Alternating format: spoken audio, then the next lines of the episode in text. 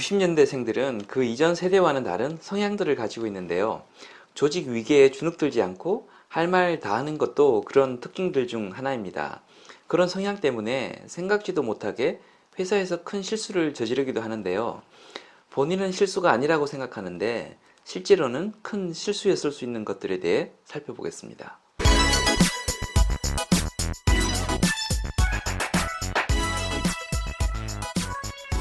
안녕하세요. 페닉킨다 TV의 정프로입니다. 최근에 만난 어느 회사 대표님이 제게 하소연을 했습니다. 새로 부임한 임원 한 명이 직원들을 모아서 회사 전략과 정책들을 설명하는 자리를 가졌다고 하는데요. 회의 도중에 20대 젊은 직원 하나가 일어나서 이런 걸 굳이 사람들 다 불러 모아서 해야 하냐고 정색을 하며 문제 제기를 하더랍니다. 온라인상에 올려놓고 보게 하면 되지 굳이 다 불러 모아야 하냐는 거죠. 대표님이 중재에 나서서 회사 정책도 공유하고 관리 체계도 셋업해야 해서 이렇게 모이게 되었다고 설득을 했답니다.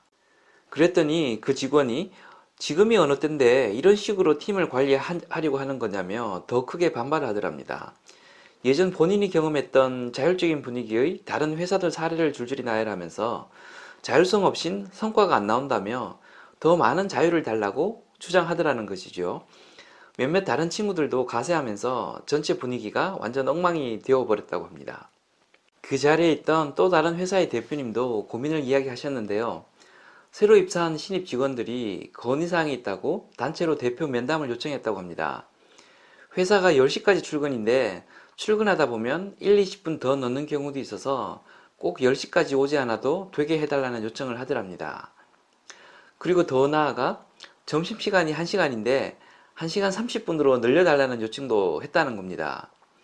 회사가 운영되려면 최소한의 근무 시간과 기율이 필요한데 선뜻 동의하기 어려운 요구사항을 자기 권리인 마냥 주장하더라는 것이죠. 어이가 없어서 대표로서 어떻게 받아들이고 반응해야 할지 난감했다는 이야기를 했습니다. 세대 차이는 가치관이 집중적으로 형성되는 시기에 살았던 사회 환경이 달랐기 때문에 생깁니다. 옳고 그름에 대한 생각이 다를 뿐만 아니라 똑같이 옳다 생각하더라도 중요도를 다르게 인식하기 때문에 세대 차이는 필연적으로 생길 수밖에 없습니다. 세대 차이에 의한 마찰의 발생은 어쩔 수 없긴 한데 거기에는 용인 가능한 것이 있고 용인 불가능한 것이 있을 수 있습니다. 그걸 이해하려면 세대 간 갈등의 독특한 실상에 대해 이해하실 필요가 있습니다. 첫째, 모든 사람들은 자기 집단의 가치관이 다른 세대가 지닌 가치관에 비해 선하고 합리적이라는 생각을 가지고 있습니다. 그렇기 때문에 자신의 생각을 상대방에게 전달해 논리적으로 상대를 설득할 수 있다는 믿음을 부지불식간에 가지고 있습니다. 그런데 이건 착각입니다. 가치관은 오랜 경험을 통해 체득된 것으로 언어를 통해 한순간에 변화 가능한 것이 아닙니다.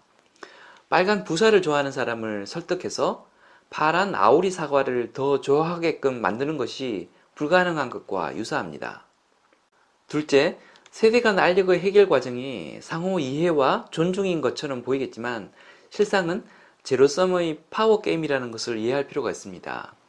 신세대들의 생각이 그러하니 이렇게 변하는 게 맞겠군. 우리도 이렇게 변해야겠어.처럼 감정적 동의를 거치며 진행되는 것이 아니라는 것이죠. 신세대와 공존하려면 어쩔 수 없이 이렇게 할 수밖에 없군. 과 같이 기득권을 가진 집단이 기득권을 포기하는 형태로 타입이 이루어진다는 것입니다. 세대 간 알력의 해결 방식이 이러하기 때문에 젊은 세대의 특이한 주장이 받아들여졌다고 그 주장이 완전히 동의를 얻었다라고 할 수만은 없습니다. 받아들여진 주장도 그런데 받아들여지지 않은 주장은 그럼 어떻게 인식될까요? 꼰대 상사의 공감 안 가는 지시가 부당하게 느껴지는 것과 마찬가지입니다. 조직 전체의 평균적인 가치 규범과 차이가 나는 주장은 다른 세대들에게는 집단 이기주의로 비춰질 수 있습니다. 본인은 합리적인 의견 피력이라고 생각하는데 태도에 문제가 있는 사람으로 각인되는 계기가 될 수 있다는 것이죠. 이것이 바로 90년대생이 저지르기 쉬운 치명적인 실수에 해당합니다. 제 영상에 달린 악플 중 기억나는 하나가 있는데요. 쌍팔년도도 아니고 시절이 어느 때인데 세상 물정 모르는 꼰대 같은 소리를 하느냐라는 댓글이 있었습니다. 제 주장이 꼰대처럼 들렸을 테고, 그리고 그건 부인할 수 없는 사실인데요. 그런데 세상에 90년대생들만 존재하면 그분 말씀이 맞습니다. 그런데 현실은 그렇지 못합니다. 회사는 꼰대들이 다 장악을 하고 있습니다. 꼰대들이 정년 퇴임에 사라지는 그 순간까지는 꼰대들의 존재를 인정하지 않을 수가 없습니다. 그리고 그 꼰대가 다 사라진 시점에는 어느새 본인이 꼰대가 되어서 라떼 is horse, 라떼는 말이야를 읊조리고 있을 겁니다. 지금까지 커넥팅다 TV의 장수였습니다. 감사합니다.